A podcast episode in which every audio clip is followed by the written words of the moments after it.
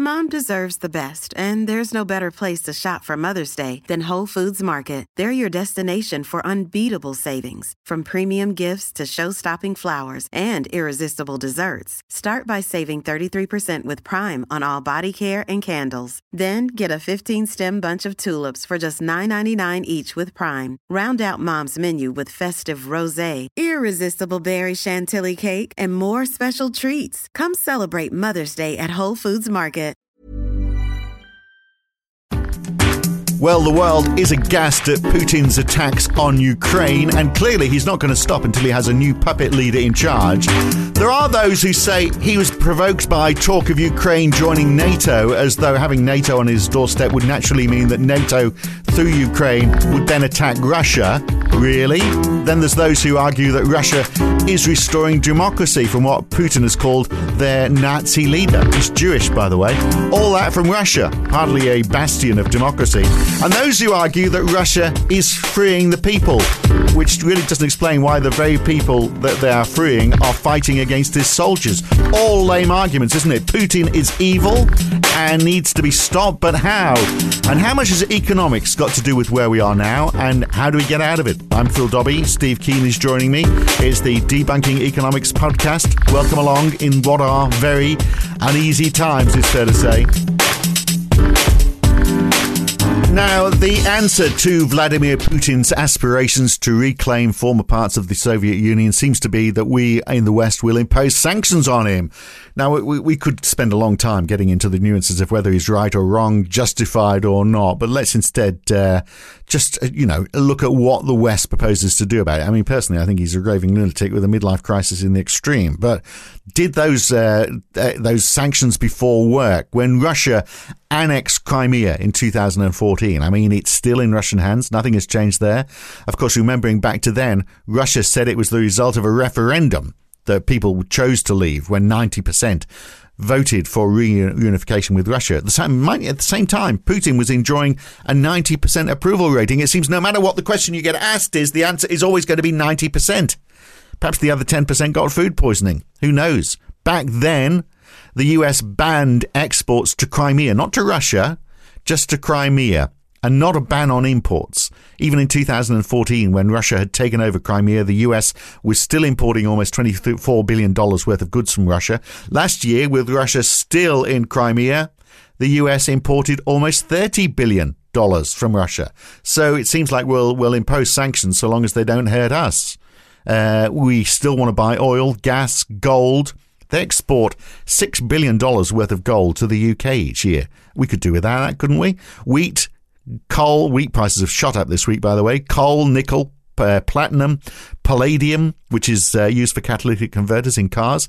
Steve, what would happen if we just made it illegal to buy stuff from Russia? I mean, we'd feel the hair, inflation would go crazy, but it is anyway. Uh, but presumably, I mean, it would have impact, wouldn't it? It would bring Russia to its knees economically if we went far enough with uh, uh with uh, all the stuff that we refuse to buy and sell well, to. No, I think. The- it depends how many of your feet you want to shoot off at once. I mean, the, the reliance of, of, of Europe upon Russian energy is, in, you know, is enormous, and, um, uh, and, and, you know, I, to, to and it's a huge it's a huge balance of trade uh, deficit that for, for us. So I mean they are exporting a great deal more than they're importing. So yeah. So I mean as to who, who's going to win and who's going to lose, yeah, I mean, your point, I think you're trying to make is that we're the ones who are going to lose more than he is. We've got to be, basically, I think this is something which uh, the West is going to have very little chance to intervene in, in the same sense that uh, the East had very little chance to intervene in what America was doing in, in Afghanistan, was basically sit back and watch the popcorn. Um, it's, it's, it's, this is similar. I mean, what, what Putin has said is, you know, do not c- come any nearer, and the way he actually basically threatened the use of nuclear weapons if any other external state intervenes. Uh, the sanctions are, are, difficult because you'd actually want to, you know, they, they said the reliance of, of Europe upon Russian energy is, is enormous. And there's no there's no easy way to bring pressure that might cause Putin to change his plans. So, um, in in some ways, I think this is one where the West just has to accept it's going to be on the sidelines. And he's got a positive balance of trade because they've had uh, uh, for a long time, so they've got a lot of foreign currency reserves. But presumably they can't use them. I mean, if we're if we're saying, well, okay, you can't trade in, mm. in, in dollars and pounds, it doesn't matter if he's got the money. Presumably that they're going to find it very difficult to buy stuff using those reserves, aren't they? I'm not quite sure how this works, but I mean, they've got the international reserves have gone from 476 billion dollars in January 2019 to over 630 billion, and supposedly he's been building up reserves just for circumstances like this. But if we make it illegal to sell to Russia, then those reserves are going to be a bit useless. Well, I mean, how effective do you make that illegal to sell to Russia? Mm. Um, and then there's also there's all the usual ways that people can use involving barter trade. You know, three three cornered barter trade to get around uh, restrictions like that. And the question is, to what extent would they bite? So, uh, you know, I, I, think this this is one time, and, and the, the way that Putin has laid this out, it was quite emphatic uh, get out of the way and, and let him and what the Ukraine does in response, of course, decide what happens here. Um, but it's, uh, I mean, I, do, I don't think, I don't think it's starting from the point of view of sanctions is the, the right thing. I'm one, I'm, my, my question is, what is Putin aiming to do? What is he trying to do uh, with this incursion? And uh, it's gone far beyond. I mean, I basically thought he was just posturing. I thought it was posturing to mm, tell I think we all Ukraine, do not join, do yeah. not join NATO. That was what I thought it was all about. Or maybe, or maybe, or maybe just chip away. Perhaps a bit of that, and maybe just chip away at, at the edges. Well, I, you know, I had to go Crimea. You, you seem to accept that in the end. Uh, so here's a, a, disputed territory. I'll take that, but not actually go for the whole country, which is clearly what. And this is a, this is an invasion. It looks like they're targeting Kiev. Yeah. So uh, you know they actually intend decapitating the Ukrainian leadership. If they do it, they may not succeed. Uh, but that, that, it seems to be getting as extreme as that. So, like, I, it's amazing the emotions this generates. I don't get people blasting me for posting anything, which gives a bit of background on, on how did Russia get to this situation in terms of provoca- provocation from the West that has led to it. Um, but to, to, me, I mean, there's no no doubt this is just an imperialist response by by Putin, um, and we're you know, a lot, a lot of my attitude towards the way the, Rush, the West treated Russia was saying, look, for Christ's sake, Russia hasn't been communist for 30 bloody years. Why are you still got this big, you know, why, why continue provoking Russia when, when Russia is no longer an alternative social system? But it, what we this, this is the, I, I, think what this lays down is we're back in the world of big, of big powers. Mm. And it doesn't give a, it doesn't matter whether you've got a different, even the same political system as somebody else.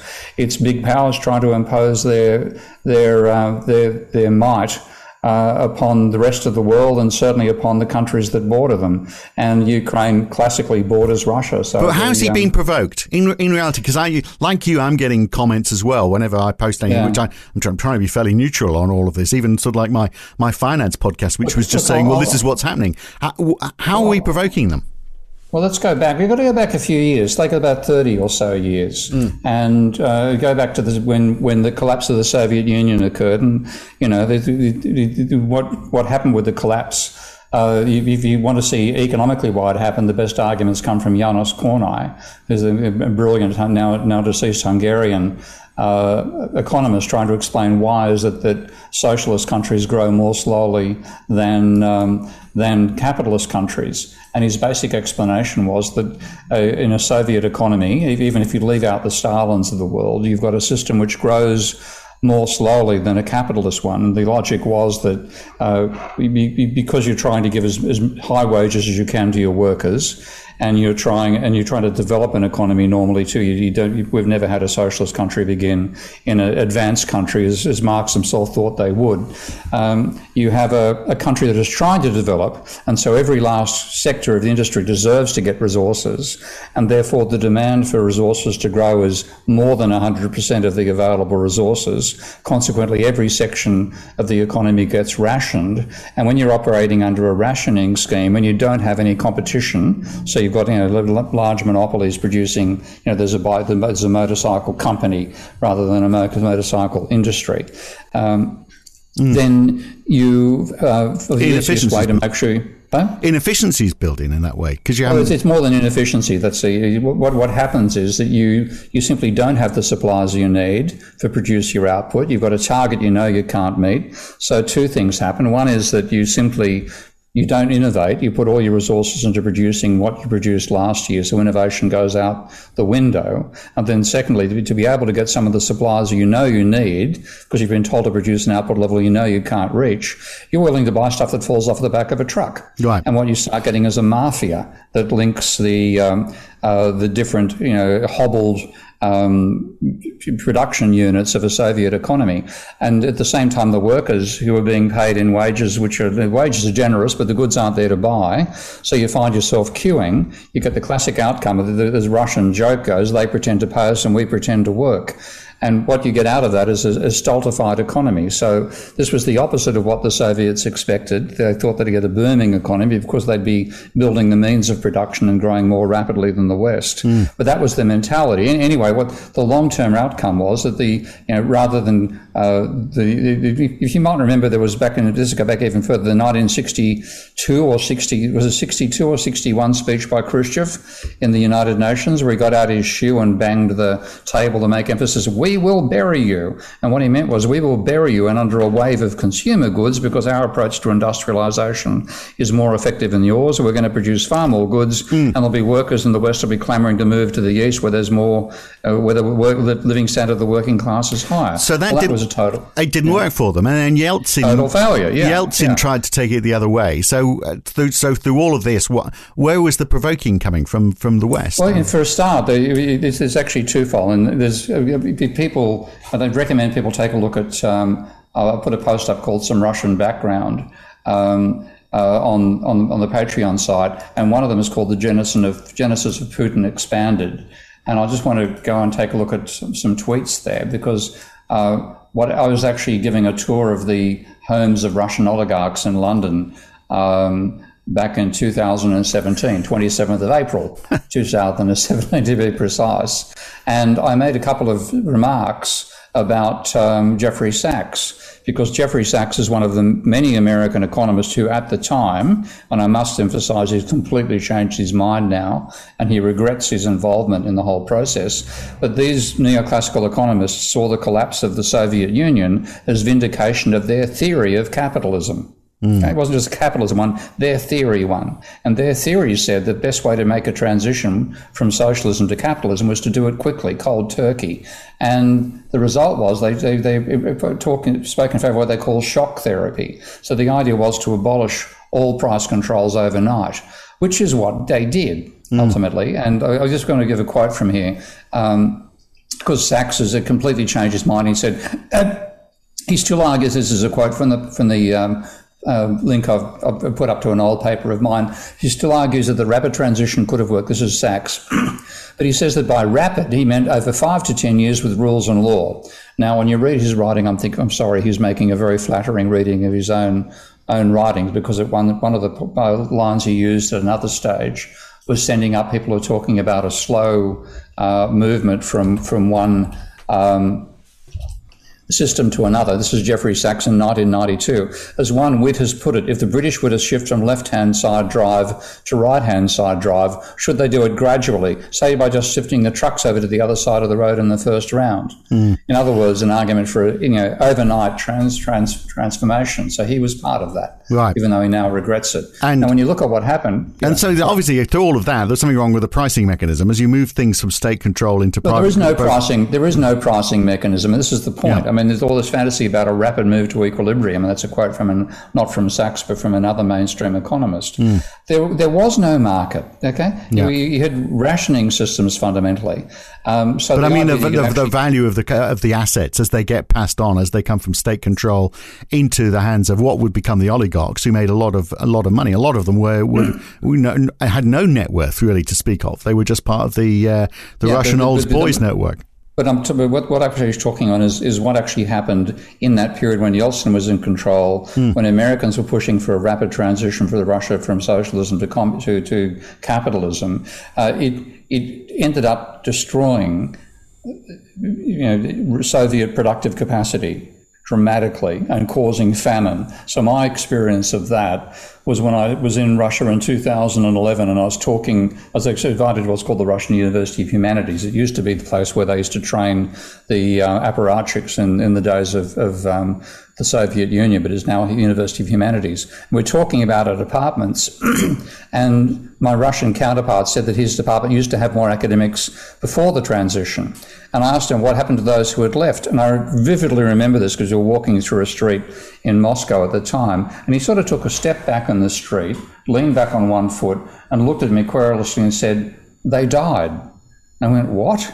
And he then said, Well, the, the, the deregulation began on the 2nd of January 1992, and you have a huge New Year's Eve party uh, over in, in Russia. So you, you're getting up after New Year's Eve and New Year's Day, you're still pretty hungover, and you find that all prices have quadrupled, where incomes have remained the same. Mm. So the only people, the people who survived that had links with the countryside.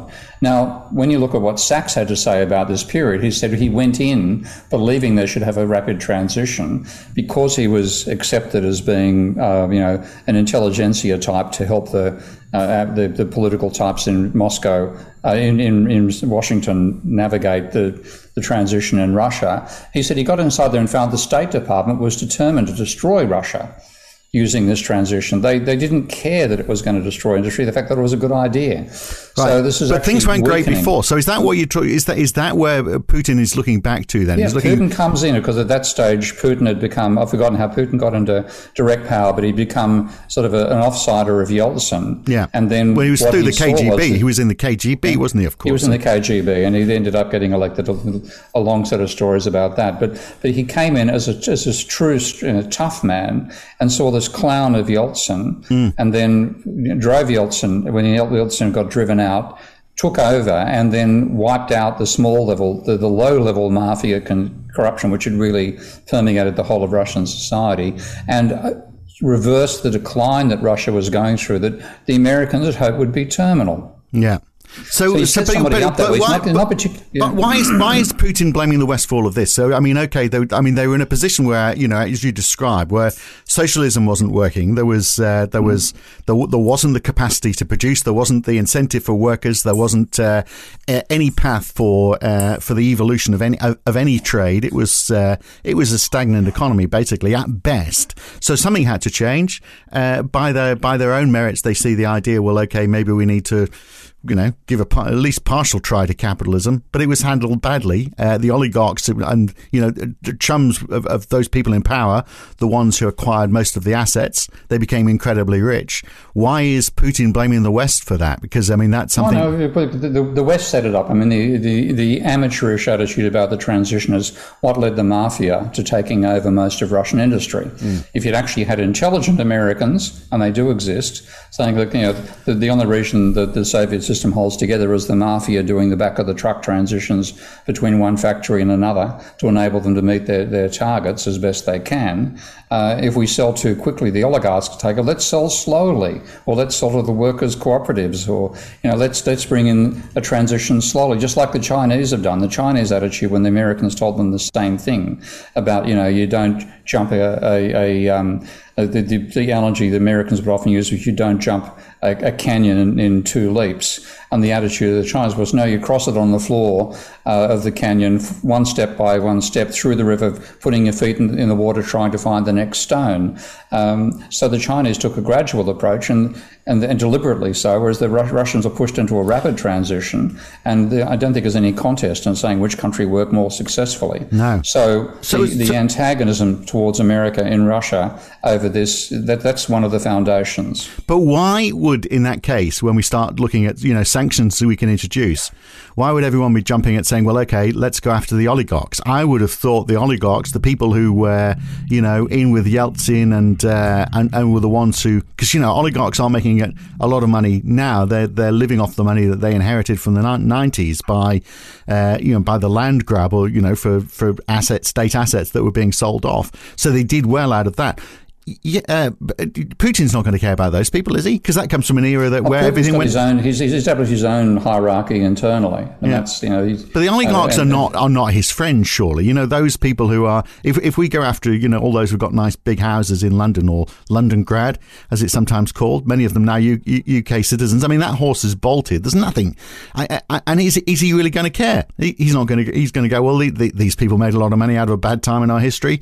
I don't care what you do with them. Well, often they're, they're now his supplicants. I mean, mm. it's you know one of the things he he, he got away from uh, diversified corruption to centralized corruption. That's that was the a major part of what he's done. But it's, it isn't. I'm not talking about the sanctions. I'm talking about uh, how seeing how ham-fisted diplomacy mm. has led to Putin making a move that nobody else thought he would do, which is classic imperialism now. There are no two ways about it. Yeah. But the, the, the, the Russians never wanted, because you've always had you know, Europe versus Russia. We go back to Napoleon and you've got you know, examples of, of Europe, European power trying to subjugate the Russians. Uh, Russian or Soviet, they wanted to have a buffer between them and the West. And the idea was that the ex-Soviet uh, states, including Ukraine, but you know Estonia, all the all the states that used to be part of the Soviet Union, which weren't part of the Russian Federation, they wanted those to remain neutral. Now Ukraine is, was talking about joining NATO, and that would mean, therefore, there was an you know a, it shouldn't have to be hostile. Apparently, at some point, Putin actually asked Clinton about joining NATO, Russia joining NATO, and frankly, that should have happened. Uh, but they, the, the, the, the, American attitude that Russia is an imperial opponent has made them behave that way. Uh, or set it up, set it justified behaving that way in any case. So what, what you now have is Ukraine trying to join NATO. Apparently, weapons, you know, you know, a lot of weapons sending up from NATO countries, not necessarily NATO uh, governments, but NATO countries, turning up in the Ukraine as well, being used against Russian enclaves in in Ukraine mm, um, to defend Ukraine. And, I mean, I mean, there's, there's uh, to defend Ukraine. I mean, okay, there's disputed territories, but they are part of a, of an elected government. Uh, yeah, yeah, it's, it, yeah, it's yeah, it's, um, it's, they are not invading Russia. I mean, it, yeah, they're invading themselves. Yeah, it's it's an internal. It's just what you could see as a civil war, war yeah. of some sort. So, but what you've got is uh, is I think if there had been an agreement that Ukraine would not be asked to or allowed to join NATO, then you could have had it sitting there as a neutral buffer between Russia and uh, and Europe. And now, because they said we want you, to, want Ukraine to join NATO, um, that's where I thought Putin was playing a bluff and saying, you know, Get, just withdraw that offer. But no, he's gone beyond bluff. He's going to. He's just not relying upon diplomacy. You know the old saying, "Diplomacy is continuation of war by other means." Mm. Well, this is war as a continuation of diplomacy by other means. So he didn't expect. Uh, he didn't trust the West Europeans to do anything uh, which would be to his satisfaction. So he's doing it himself. He's invading the country, and it looks like he intends uh, at least partitioning it. Um, the, the, fear I have is that he, I mean, if he tries to control it, I think it would be have to have to be a disaster in the long term for Ukraine and for Russia and for Europe. So we don't really don't know what's going to happen. Well, he's next. clearly wanting to get his own puppet government in there, isn't he? I mean, that's what. Uh, I mean, I, I, don't think he wants to kill many people. He just wants to get in, uh, get in, uh, take control, put a puppet leader in there. Uh, talk about having a, uh, a, a fake general election maybe in five years after things have settled down. And the question is, what does the West do? Probably exactly what they oh. did. They exactly what they did with Crimea, which is actually bugger all, really. No, well, I think it's actually more likely Afghanistan because the last time Russia did actually make an imperialist move, it was in, into Afghanistan in '79, mm. and uh, ten years later they were driven out. Uh, they they couldn't subjugate the Afghanis. So um, my my worry would be that if Putin actually is trying something like that, then you're going to have you know, guerrilla warfare inside Ukraine. Um, a, a, a, war of attrition that I don't think the Russians could, could win in the long term. I, I don't know. I'm not a military person. But um, that is what I would fear happening. And Russia and then, gets Russia gets frozen out from the global economy at that some point. I, I mean, it'd be interesting to see how mm-hmm. China reacts to, to all of this. But I should imagine China. I mean, it doesn't sort of stand well with the ethos of China too much, does well, it? China China's actually come out and made all the similar points that I'm making, saying that Americans have provoked this situation. Mm. Uh, and, and, you, and you, that's and, not that's not the same as supporting it, though. I mean, you, uh, oh no, no, no, no. no the Americans. This is this is you know ham-fisted diplomacy isn't isn't isn't a case of you know nefarious behaviour; it's stupid behaviour. Mm. And uh, but but this is you know quite a brutal response by Putin. And uh, you know we, we, nobody knows what his next move is. If I had to think what the, the, the most the the the least worrying move would be to partition off the two parts of uh, attempt to partition off the two parts of Ukraine which are uh, distinctly uh, Russian majority. So you've got a there's two provinces that are you know if you look at the, the map of Ukraine, uh, it's the they've got to the right hand extreme is mainly Russian. You know, the Donbass region, yeah, heavily Russian, yeah. yeah. So, but but my, but I think it's you know I'm looking at the river running through there and thinking you know well he actually try to put the Dnieper River as the border between Russia and uh, and Europe. But the fact that they have separatists fighting doesn't doesn't mean that that region necessarily should should go to Russia. That would be a bit like saying well there are Republicans in Northern Ireland, so the uh, so the Republic of Ireland, you know, it's fair game for them to invade Northern Ireland. I mean, it's yeah, I know. I'm not saying not saying anything right about it. I'm saying mm. this is now looking at geopolitics and trying to think what yeah. the hell's going to happen next. I mean, but if it, if, uh, if if if this goes on for a long time, I, I mean, I suspect the West is going to try and freeze out. You mean that word freezing out was mentioned a couple of times by Putin and Boris Johnson yesterday, or actually squeezing out the uh, the uh, the economy is what they talked about. So you know, I mean, like the idea of do they uh, do they stop international settlements? Do they stop any trade in um, uh, in in pounds and, uh, and, and US dollars? Do they stop exports of, uh, of various things, technologies, which is going to help uh, their their economy to the, the Russian economy to develop? Any of those things going to work? And then obviously what they do with the oligarchs and you know properties or money that they've got sitting in in London bank accounts, they freeze those. I mean. I, I, are any of those things really going to work? And and I mean, if we stop buying uh, fuel from uh, from Russia, obviously we're going to feel the hurt short term, but long term we'd find alternatives, and Russia would lose its uh, you know its export stream. So it becomes an isolated economy. And, and what happened after the, uh, uh, the, the sanctions after Crimea? Um, they became more self sufficient in many ways. For example, they were buying a lot of uh, food from overseas they just produce mm. more food locally. I mean, the only thing they can't do is berries, apparently. Everything else, uh, you know, yeah. we, we, buy a lot of wheat from them, so we're, we'll, we'll be eating less breakfast cereal. Uh, you know, but, well, that, that's actually one of the one of the issues. Ukraine's was actually regarded as the breadbasket of Europe. So mm. it, you know, it, it's quite. I mean, have you, have you been to the Ukraine? Ukraine? No, no, no. Okay. no. One of the spectacular things is seeing that river running through them. It's gigantic. Uh, I've been to Kiev and, and, and you stand there to see how enormous it is. And it literally divides the country in two. And one thing that which, I mean, if you look at it, it doesn't divide Ukrainians in two. There's the, the, the Russian majority is obviously on the, on the east side of the river, but there's a fair slab of, of Ukrainian uh, territory on the eastern side as well. I would, I hate the thought, but I, I wouldn't be amazed if Putin is thinking, well, that's, that's a good physical barrier between Europe and Russia. And uh, but what do we do about that? Can we isolate? Hmm? I mean, do we isolate Russia if if he reaches a point and he stops and we say, well, okay, we're still not happy about this. We don't want to play ball. We don't want Russia to be part of the international community anymore. I mean, the the one thing that uh, you know was said this week uh, was that you know we don't want this to be forgotten. We don't want it to be sort of like a you know sanctions that gradually get eased. It's like he's done it now. We we've got to take this seriously, and we're not going to have a creeping return to normal.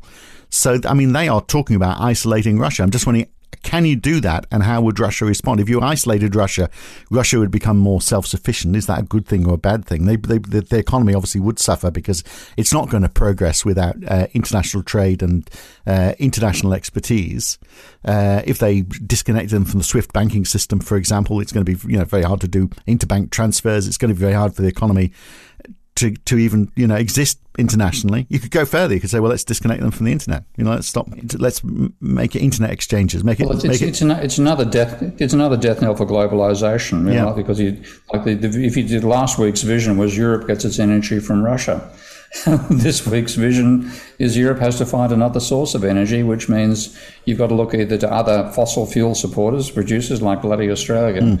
uh, or you start doing as rapid a transition as you can to non-carbon based energy sources right. and, and squeeze it out that way. Because one of the one of the weaknesses of Putin, uh, without a doubt, is that the, Russia really has relied upon its mineral exports. It hasn't it hasn't industrialized uh, to the scale that you would have uh, imagined he would have as an ambition uh, since he took over. So you don't have, uh, you know, Russian industry progressing in leaps and bounds. That, by the way, is a quote from Stalin.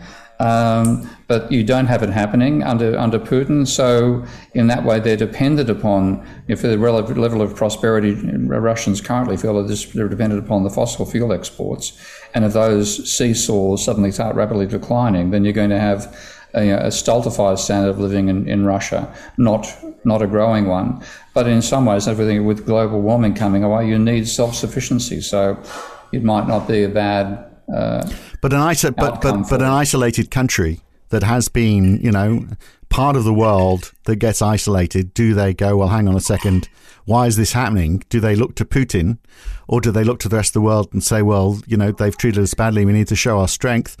And there's Putin saying, well, we have got, you know, over 500 intercontinental ballistic missiles, and, uh, you know, we can, uh, which are just 20 minutes away from the UK. Mm, I mean, I, I wonder about the domestic Russian reaction to this. From what I've seen from Russian friends of mine, uh, uh, seeing on Twitter and so on, people are not happy. this is mm. this is not what they expected Putin to do, and there's a level of protest in in Russia you would not normally expect. Um, so that's the that's what we have to hope is the outcome of, of, all of this somehow. I'm not quite sure how. I mean, there's been mm. there's been protests in the streets. Those protesters have been pretty quickly put in prison uh, in Moscow. Uh, but I guess if the uh, it, if it becomes loud enough and there's enough people, uh, then there could be an overthrow. I mean, maybe there will be another. You know, they got form. Maybe there'll be another Russian revolution. I don't think there'll be a Russian revolution, but I, I, I just to me the idea of trying to subjugate a country the size of the Ukraine, um, it just, you know, again, I'm not a military person. I'm talking through my hat on this front, but I simply can't see it working. The only thing I could see working is, mm. is a short, sharp incursion, uh, cut off and try to legitimize hanging on to two or three provinces that are predominantly Russian, pull out. Uh, and then and then and, and then say neutrality or invasion again, um, as a way of saying, well, don't join NATO and um, and and try to contain um, um, the Ukraine that way. But this, I mean, whatever way it goes, it's you know, I used to said I used to laugh about Americans fighting Russia as if they were fighting the Soviet Union. But this really is a leap back to the days of the 19th yeah. century and great powers. So we've definitely now got Russian imperialism versus American imperialism uh, with European um, well, from COVID, from COVID to not, you... from COVID to Cold War, isn't it? That's where we're back there again. That's where we are. So uh, and yeah. and do we? Uh, uh so uh, the question I asked at the beginning, I don't feel like we've answered it, which is actually what I wanted to talk about. It's all been very interesting, mm. uh, but but are these sanctions going to make any difference whatsoever? I don't think they will. I mean, so san- sanctions uh, if you if you look at the, the, the boycotts that applied with Russia with uh, with South Africa, they did have an impact. They did lead to Mandela being you know, let out of prison and ultimately becoming the the country's ruler. Um, so you can isolate a country uh, in some ways, um, but you've got to be able to target a social group to do that, and the, it has to fall upon that social group. And the, the, the sanctions that were imposed upon South Africa did fall upon the, the whites. It did make them suffer more than the, the blacks. It forced them to the negotiating table and it led to that reform. So they can work in some circumstances.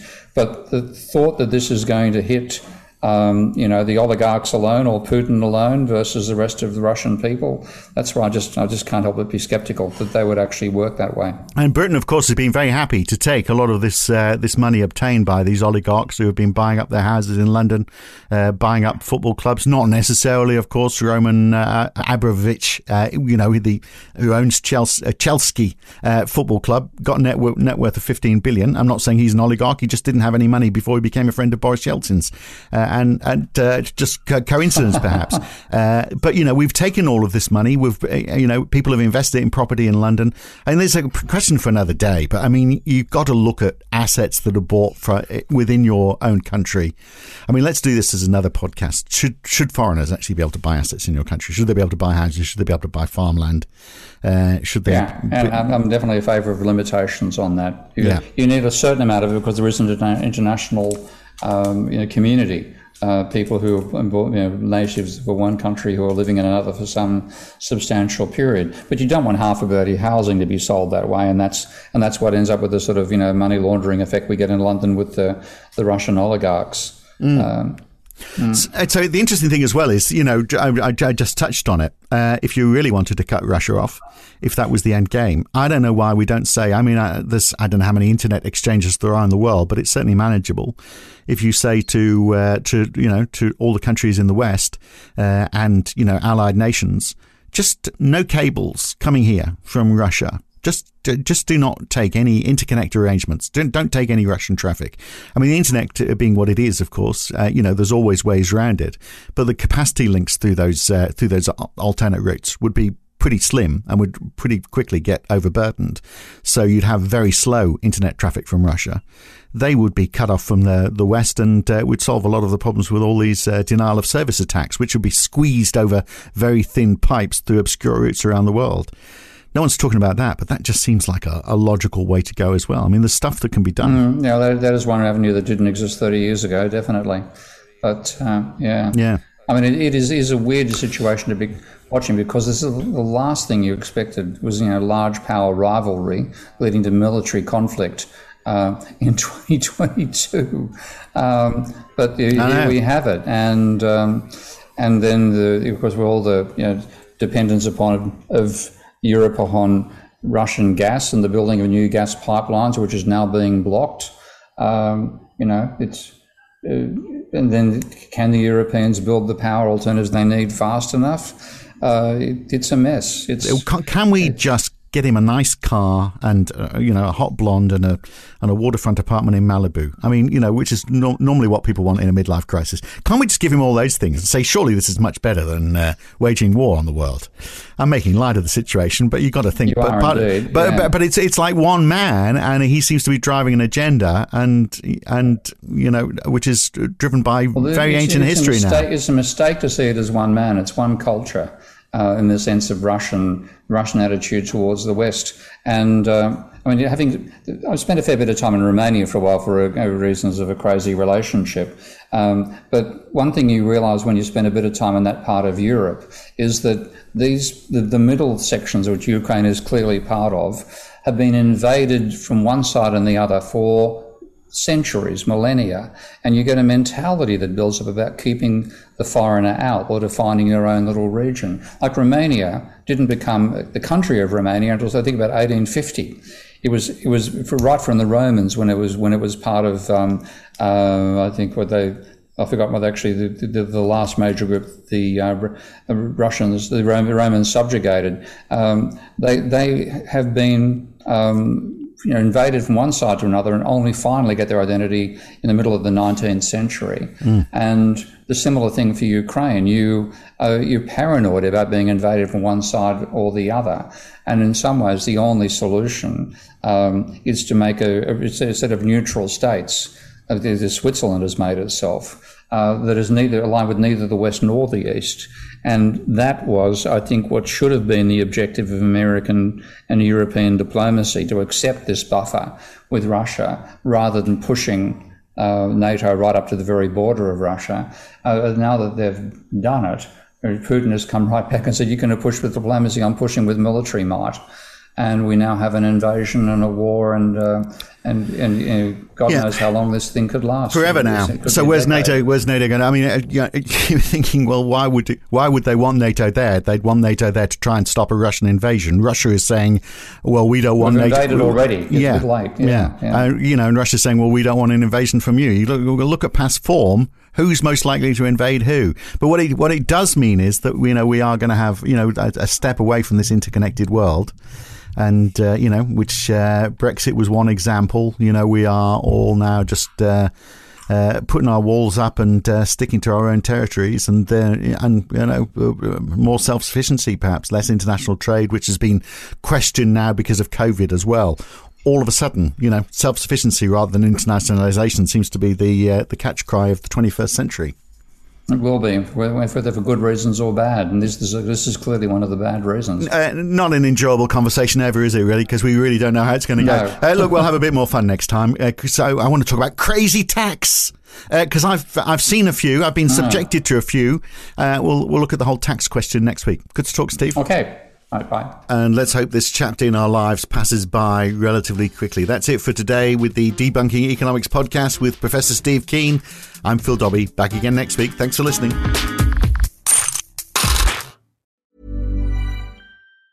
Normally, being a little extra can be a bit much, but when it comes to healthcare, it pays to be extra.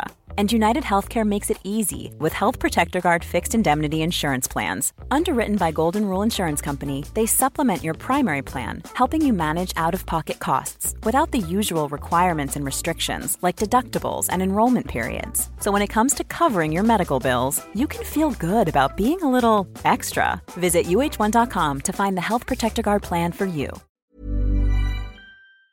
If you've enjoyed listening to Debunking Economics, uh, even if you haven't, you might also enjoy the Why Curve. Each week, Roger Hearing and I talk to a guest about a topic that is very much in the news that week. It's lively, it's fun, it's informative. What more could you want? So search the Why Curve in your favorite podcast app or go to whycurve.com to listen.